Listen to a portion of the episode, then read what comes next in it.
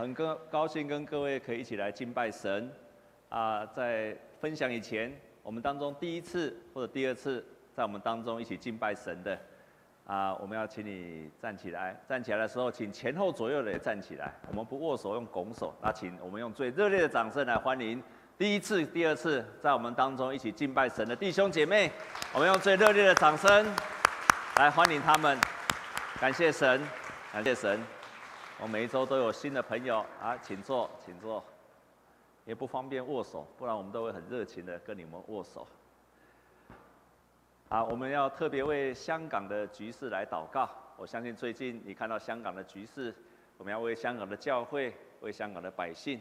啊，我们也渴望我们的教会，如果可以的话，我们也希望能够接待更多啊香港来到我们大台湾的弟兄姐妹。啊，希望这个地方也成为他们一个安全的、可以敬拜神的地方。啊，我们也要特别为香港来迫切的祷告。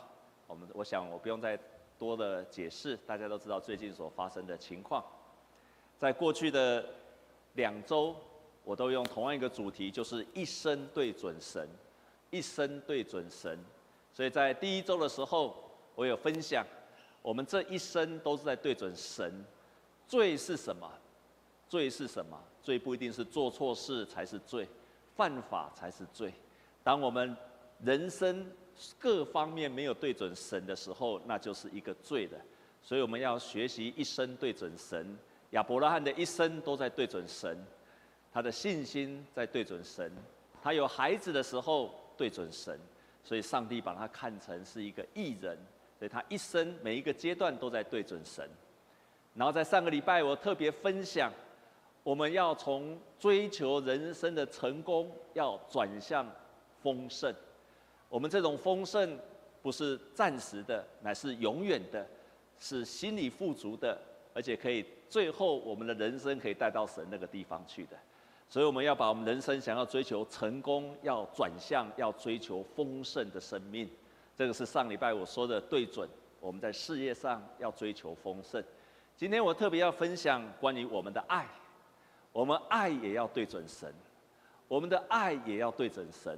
所以我今天用一个主题，就是满足自己，要转向爱神所爱的。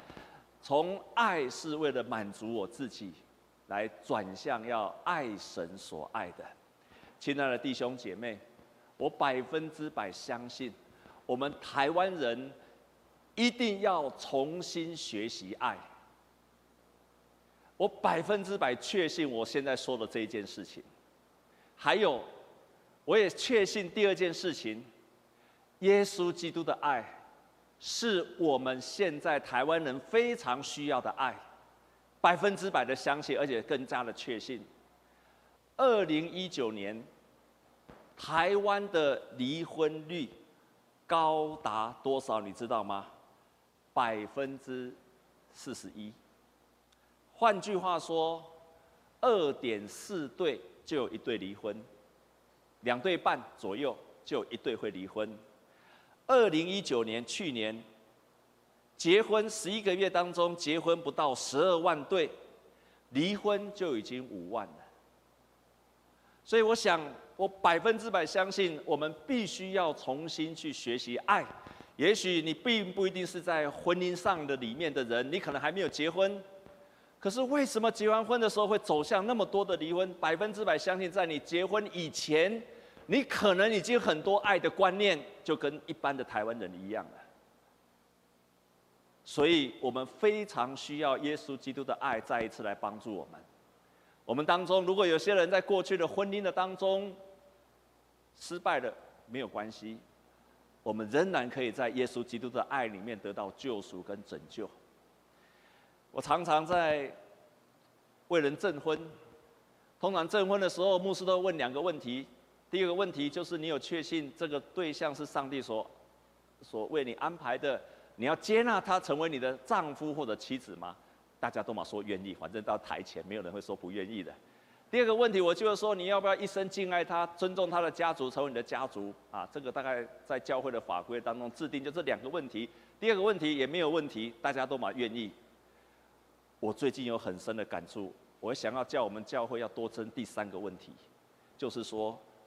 如果你结婚之后要离婚了，愿意接受教会小会的处罚，每一个人先打一百大板再离婚。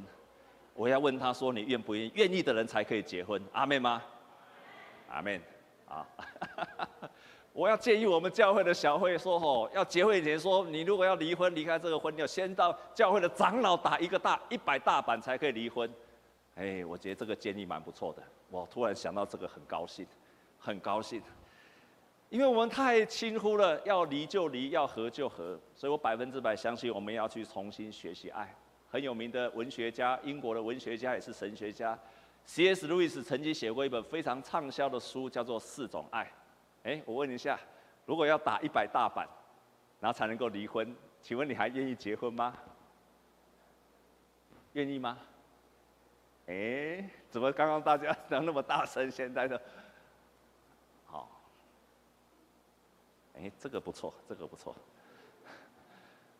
那 C.S. 路易斯他写过一本书，叫做《四种爱》。他在那四种爱的当中，他就分享，他说我们在世界上有四种爱。第一种就是很自然的亲情之爱，父母亲对子女的爱。第二种爱呢，是朋友的爱，朋友之间的爱，那并不是天生具具备的，而是交往的过程当中我们所培养出来的。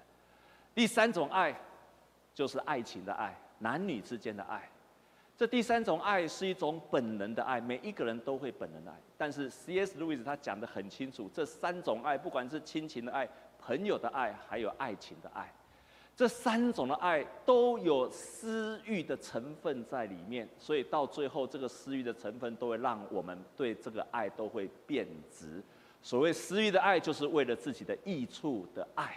当他在里面的时候，就会让这些包括。亲情的爱，包括朋友的爱，包括夫妻之间的爱，都因为自己的欲望而让这些爱变得值，甚至毁灭了。我很喜欢讲一个故事。有一天，有一个拉比问一个正在吃鱼的年轻人说：“你为什么吃鱼？”这个年轻人就告诉他：“因为我爱吃鱼。”你爱这一条鱼？拉比就跟他说：“你不是爱这一条鱼，你是爱你自己。”因为你喜欢吃鱼，你不是爱这一条鱼。很多人的爱情也是一样，你的爱情不是你爱对方，而是你为了要满足你对爱的需求。你看到这两种不一样的吗？你是为了你满足你爱的需求，还是你真的爱对方？不一样。什么叫做爱的需求？每一个人到了青少年的时候。那么丢搞赶快，看到女生就扑上去了，这就是本能的爱，而且越漂亮的女生，越多人就扑上去。阿门吗？啊，这不用阿门。姐妹也是一样啊，永远都是绕在帅哥的旁边，不是帅哥谁要理他？本能的爱，所以到底是你是爱那个对方的人，还是你只是满足了我到了青少年，我到年轻人的时候，我需要有爱情？我需要满足我自己的爱情，所有所有的爱，如果只为了自己的私欲的成分，满足了我自己的爱，一定都会变质，一定都会变质。所以路易斯他说，第四种爱就是神圣的爱，神圣的爱，也就是牺牲的爱，也就是成全对方的爱。来，弟兄姐妹，跟我念一遍。神神圣的爱是什么？牺牲的爱，还有什么？成全对方的爱。也就是说，我在爱的当中，不是只有为了我的私欲，在各样的爱当中，我是牺牲我自己，而且为了成全对方，那个就叫做牺牲的爱，神圣的爱。他说，每一种爱的当中，必须要有神圣的爱，才会让它变成了更加的完美。换句话说，在所有的爱的当中，做各种父母亲的爱、亲情的爱、爱情的爱当中，都有必须要牺牲的成分。我告诉你一个很好的例子，你马上就懂了什么叫做牺牲的爱。有一次我看电视的时候，然后看到一个电视节目上在做连体婴的分割。连体婴你知道吗？好，就是一连体婴是一个人还是两个人？两个人连在一起。那现在变成要把连体婴把它分割开来，变成几个人？完整的两个人，那时候我突然坐在电视机前看这个节目的时候，我突然想，哎呦，圣经告诉我们，结婚是什么？两人要成为什么？一体。刚好相反，连体婴是两个人要把它分开。那结婚刚好相反，要把两个人怎么样？合在一起，结成一体，要缝在一起耶。那请问两个人有几个头？两个头，几只手？几条腿？哎，啊，到底几条啊？我在问你们，牧师问要回答，不然我以为我在跟谁讲话。几只手？几条腿？当变一个人的时候，几个头？如果只是一个人的时候，几个头？几只手？几条腿？那其他两只手呢？四条变两条的腿呢？那多出来两条要怎么办？如果两个人要变成一个的合成合成合在一起的时候，多出来的两只手要变成四只手变两只手，四条腿变成两只腿的时候，那多出来的两只手两条腿要怎么办？怎么办？你说的哈，没有错，说的很好，我们给他热烈的掌声哈。就是要砍掉，就是要砍掉，所以亲爱的弟兄姐妹。婚姻要两人，也照圣经上所说，两人要成为一体，就是要准备什么？切剁手剁脚啦。下次你结婚的时候，就先剁手剁脚。没有错，结婚就是要剁手剁脚。你要预备牺牲掉你的一半，好让你跟另外两个人联合在一起。换句话说，结婚它有美好的爱情的成分。可是结婚，他如果要变成两人成为一体的时候，他必须要有决心，说我愿意牺牲我一半，我原来的一半，然后跟另外一个人要结成一体。在座弟兄姐妹，所以我又想跟小慧建议，第四条，结婚以前要先问你要不要把自己切成一半，应该要问这个比较正确，对不对？你要不要结婚牺牲你一半的，然后给另外一半？只有那个神圣的爱、牺牲的爱、成全对方的爱，才会保持你在爱的当中保持得更加的完全。就像我们今天所读的圣经告诉我们说：“他说，唯有耶稣，上帝差他的独生子来到世间，使我们借着他的身，神爱我们的心就在此显明了。不是我们爱神，乃是神爱我们，差他的儿子为我们的罪做了挽回的祭。”耶稣自己牺牲自己，做了挽回的祭，好让我们得着了上帝的生命。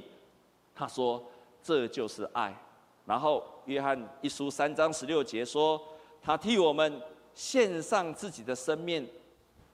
从此我们知道什么是爱，我们也当为弟兄舍命。我们也会为弟兄舍命。”因为我们经历了上帝的爱，所以我们开始学会为别人舍命。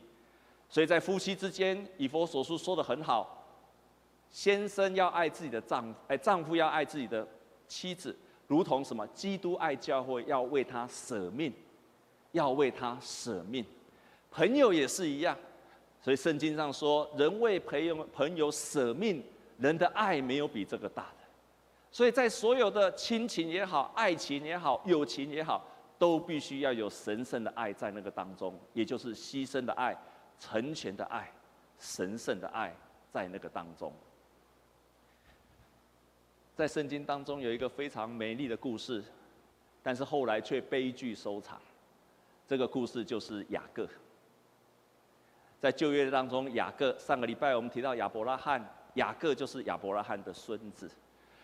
这个雅各，他跟他的父亲闹翻脸了，因为他欺骗了他父亲，结果他的父亲、他的哥哥要追杀他，他就逃走了，逃到他舅舅那个地方去。当他逃到舅舅的时候，这个地方去的时候，他看到了他一生最爱的、最爱的一个女人，叫做拉结。照圣经上所说的，拉结还有一个还有一个姐姐，这个姐姐叫利亚。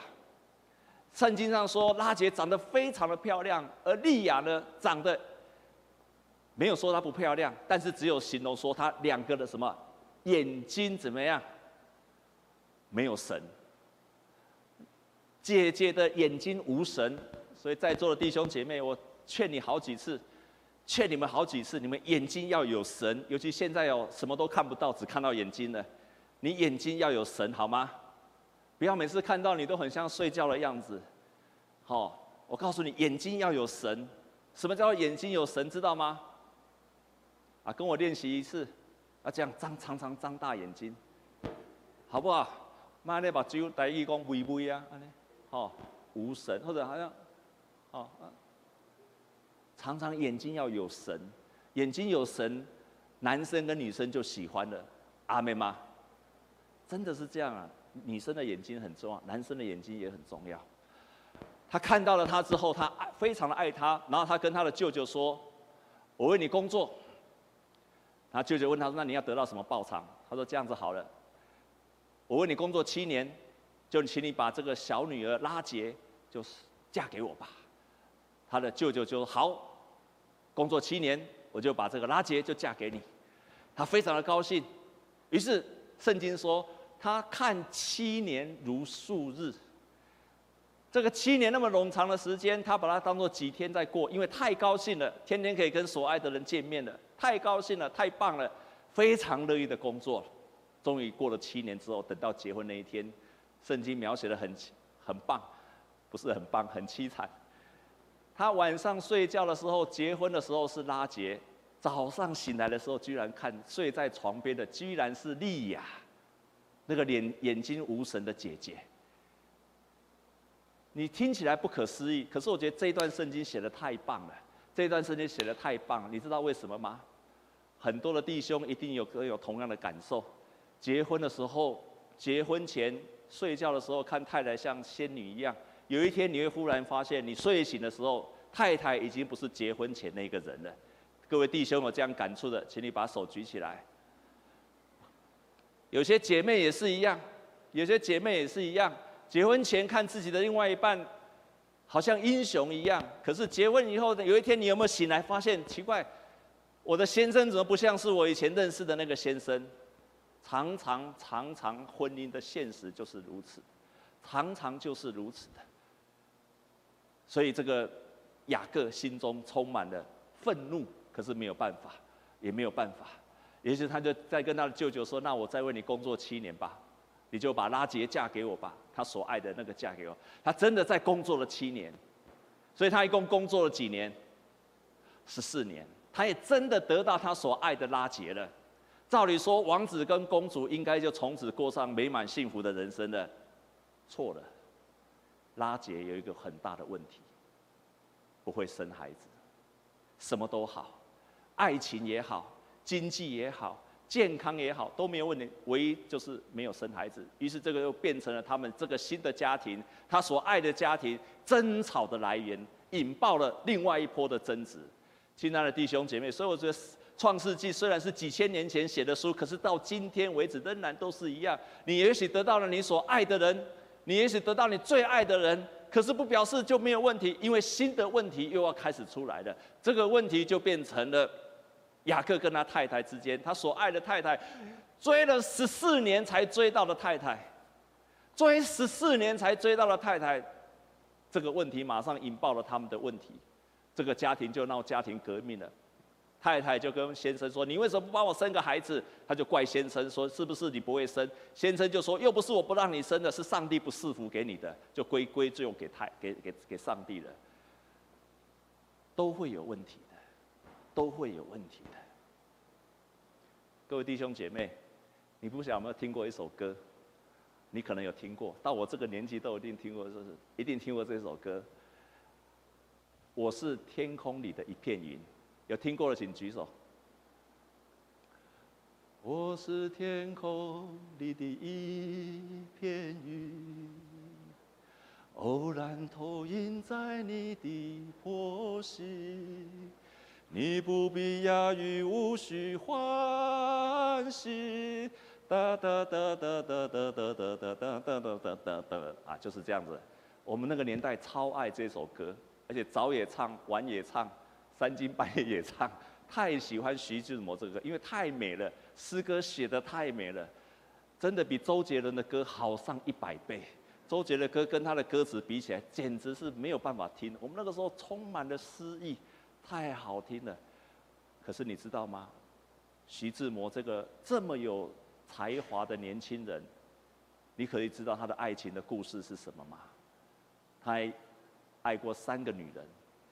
第一个女人，就是他被人家他的原配，他的原配叫张幼仪。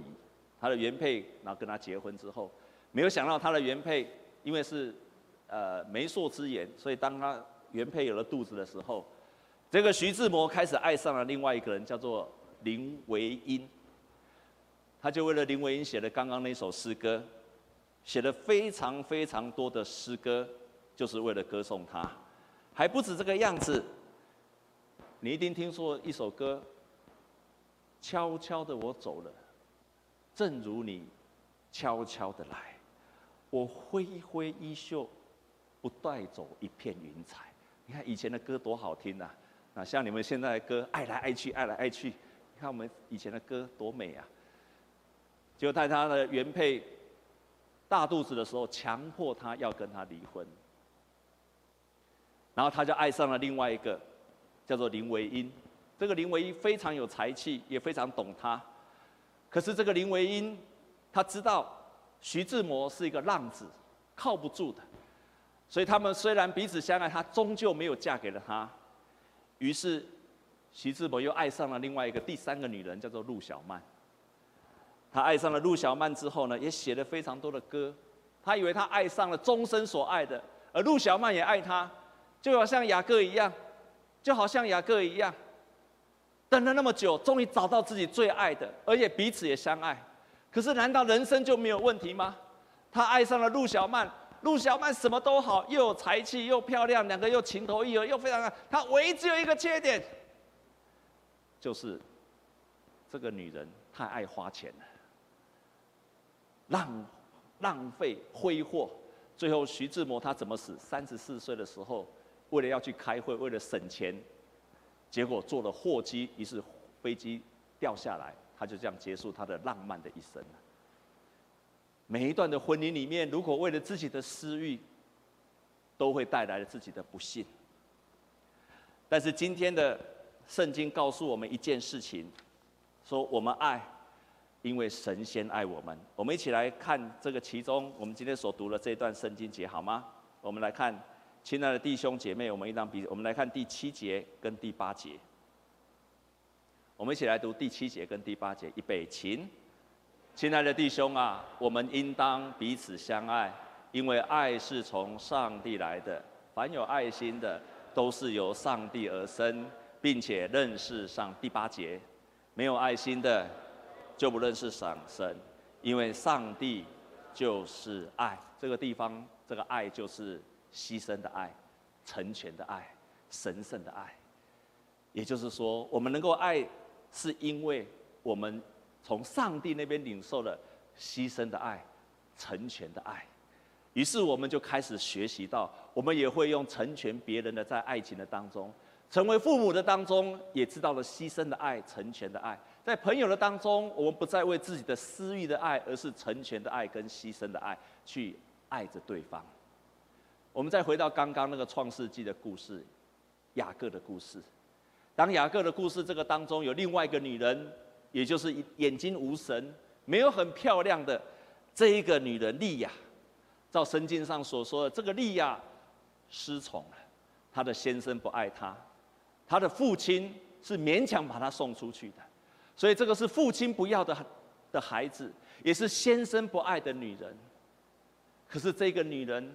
在圣经上所说的，她经历到了上帝的爱，所以圣经上这样子说：耶和华见利亚失宠，就使他生育；拉结却不生育。古时候对女人来讲，上帝爱这个人最好的表示就是让她生育，就是让她生育，让她有孩子。这个有孩子，除了是有可以，除了有孩子以外，给她一个孩子，还代表上帝对她的爱。所以。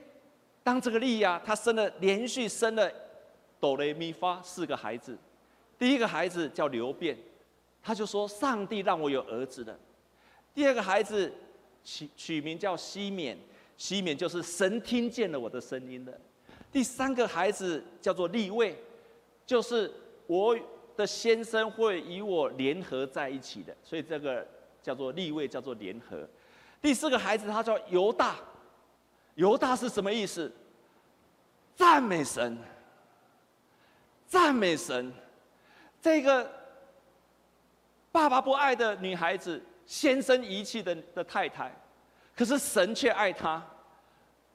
她也想从生孩子的当中挽回先生的爱，所以她渴望她得到了儿子，上帝听见了，先生能够回到她身边。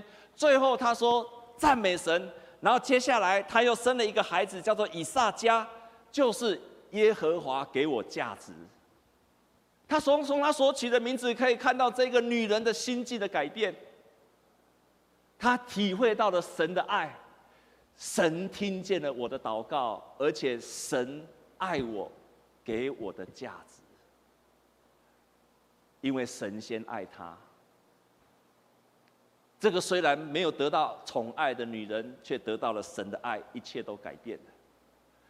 我们当中也有很多人也像利亚一样，我们也失去了先生的宠爱，或者是爱人的宠爱，父亲的宠爱。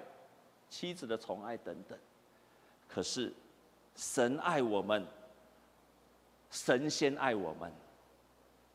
为什么？接下来他说，因为他赐给我们耶稣基督成为了挽回的祭。我们再来读今天的经节，我们来读第十节跟第十一节。哎，我们来读第十节，我超喜欢第十节的。我们一起来读，预备，请，不是我们爱神，乃是上帝爱我们。猜他的儿子为我们的罪做了挽回祭，这就是爱。再读第十节，再读一次，好吧？预备，请。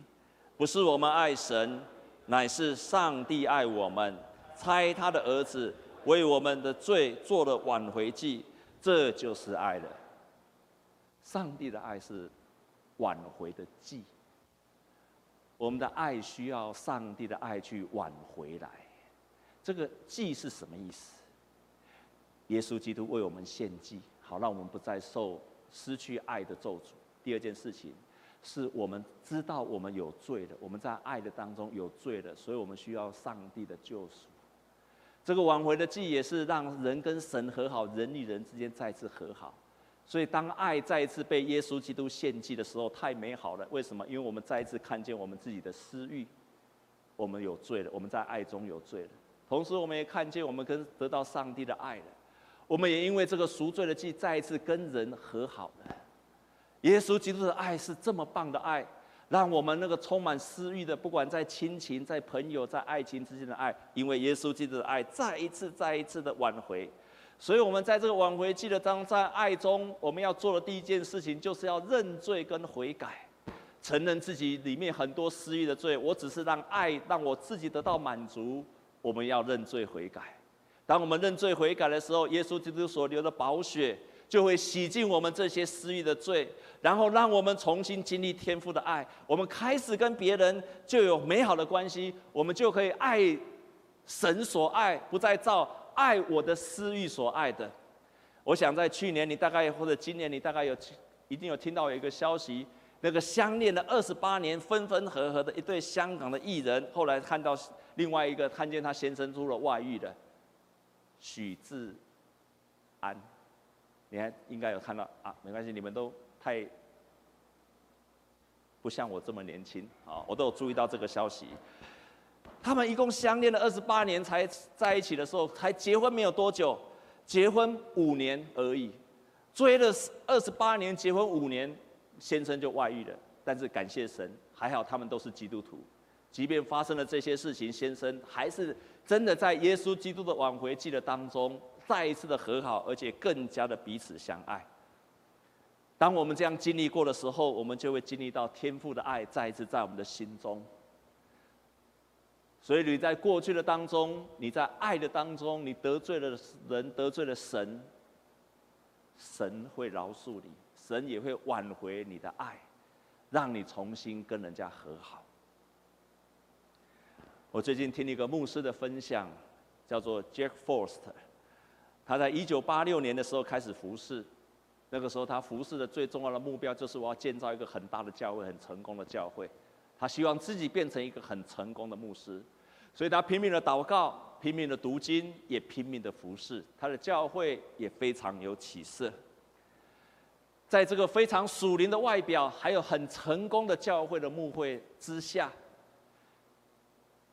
他的家庭生活是，他的妻子感受不到他的爱，因为他在家里当中非常的急躁，他的儿女也感受不到父亲的爱，因为这个父亲，只要儿女表现的很好，他就会肯定他；儿女表现的不好，父亲的爱就没有办法付出来了。这个 Jeff Force 的时候，但是他被被这个所成功的牧会、所成功的事业所遮蔽的。他以为这样就是在服侍神，他以为这样子就是做神所喜悦的，也确实是如此，带领很多的人认识神。可是他的妻子跟他的儿女没有办法体会到这个父亲跟丈夫的温柔还有爱。在一九九五年的时候。也就是他服侍了，也就是他服侍了二十四年之后，有一次在一个医治退休会上，这个时候台上的那个人就开始做一个祷告，这个祷告就是这样说：父神，现在求你紧紧的拥抱。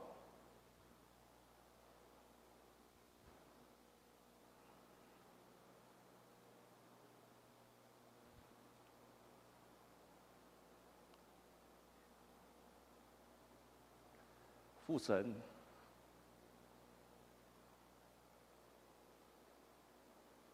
求你现在拥抱，在这个房间里面，没有被父亲拥抱过的所有的人，男人，将他们从来不知道那个父亲的爱赐给他们。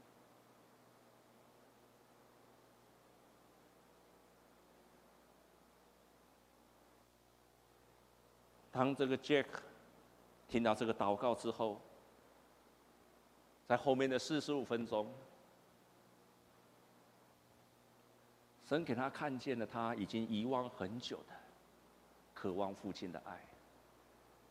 想起在小孩子的时候，十多岁的时候，永远都是梦到的是父母亲的争吵，父亲从来没有给他拥抱。就在那四十五分钟的时候。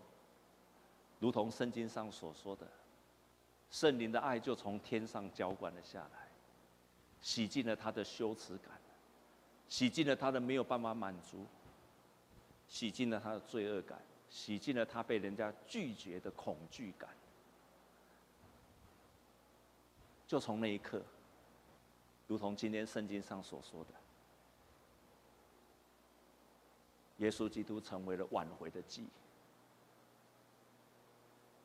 成了挽回的祭，那个神圣的爱、牺牲的爱、成全的爱，让他再一次在开始恢复与他妻子的关系，所以他就也恢复了他与他儿女的关系。多少次他跪在他的儿女的面前，跟他的儿女认罪悔改，然后他也多少次跟他的妻子认罪悔改。当他开始这样做的时候，他的子女开始恢复于他，当然不可能是一夕之间。可是渐渐的，父亲的爱，孩子接收到了；丈夫的爱，妻子也接收到了。这个挽回的计，就从此以后恢复了，不止服侍，也恢复了家庭，恢复了亲情，恢复了儿女的爱。耶稣基督的爱是挽回的祭。我自己也切身的体会到，我在十多年以前，我跟我的父亲没有不好，可是我们没有很深的关系。我的父亲是传统受日本教育的，他尽他的责任，然后我们常常被打。他没有不好，他在他那个年代，他就用他的方式。我也没有恨他，可是我们没有亲密的关系。但是感谢神，当十年前我再一次受了门徒训练，圣灵再一次浇灌我，我开始知道如何跟我父亲恢复了关系。我现在看我的父亲不再是我的父亲，我看他是如同我的会友一样。然后当我开始看他如同我的会友，需要我照顾跟探访的人的时候，我开始经历到我父亲的爱，我接收到了，挽回的记忆就在我们父子的身上，再一次挽回了。弟兄姐妹。这个时代，尤其在台湾，我们迫切的需要基督这一种牺牲的爱、成全的爱、挽回的爱，在我们的身上。他们不认识神，我们很多百姓不认识神，可是你认识神，你必须把这样的爱带到你的生活的现场去。耶稣基督的爱会再一次的降临在我们的当中。如果我们心中渴慕，我们同心来祷告。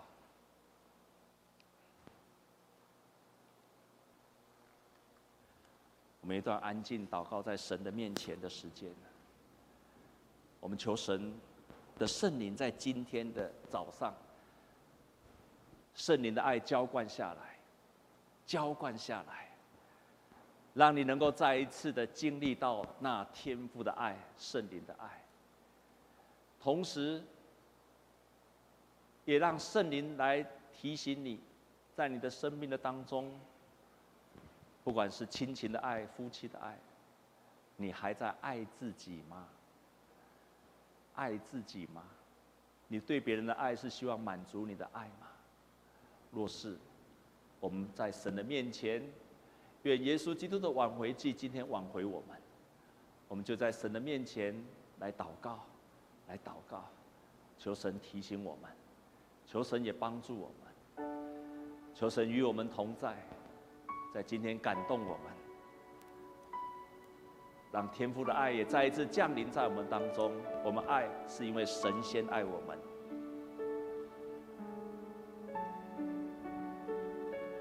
每一段安静在神的面前祷告的时间。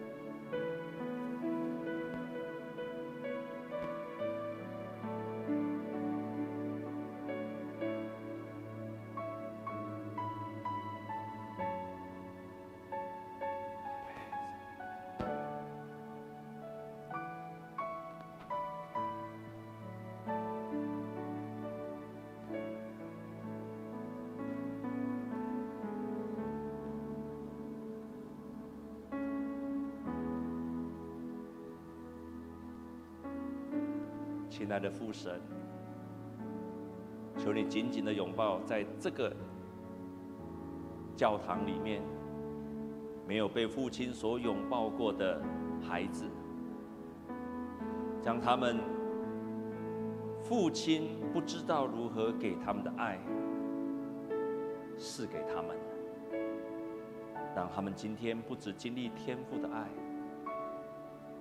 也经历到被挽回的记忆，耶稣基督，你挽回我们的爱，挽回我们丈夫与妻子的爱，挽回父亲与儿女的爱，挽回朋友之间的爱。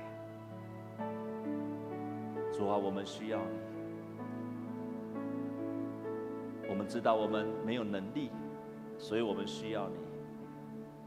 请你试下那圣灵的爱，在每一个弟兄姐妹的当中。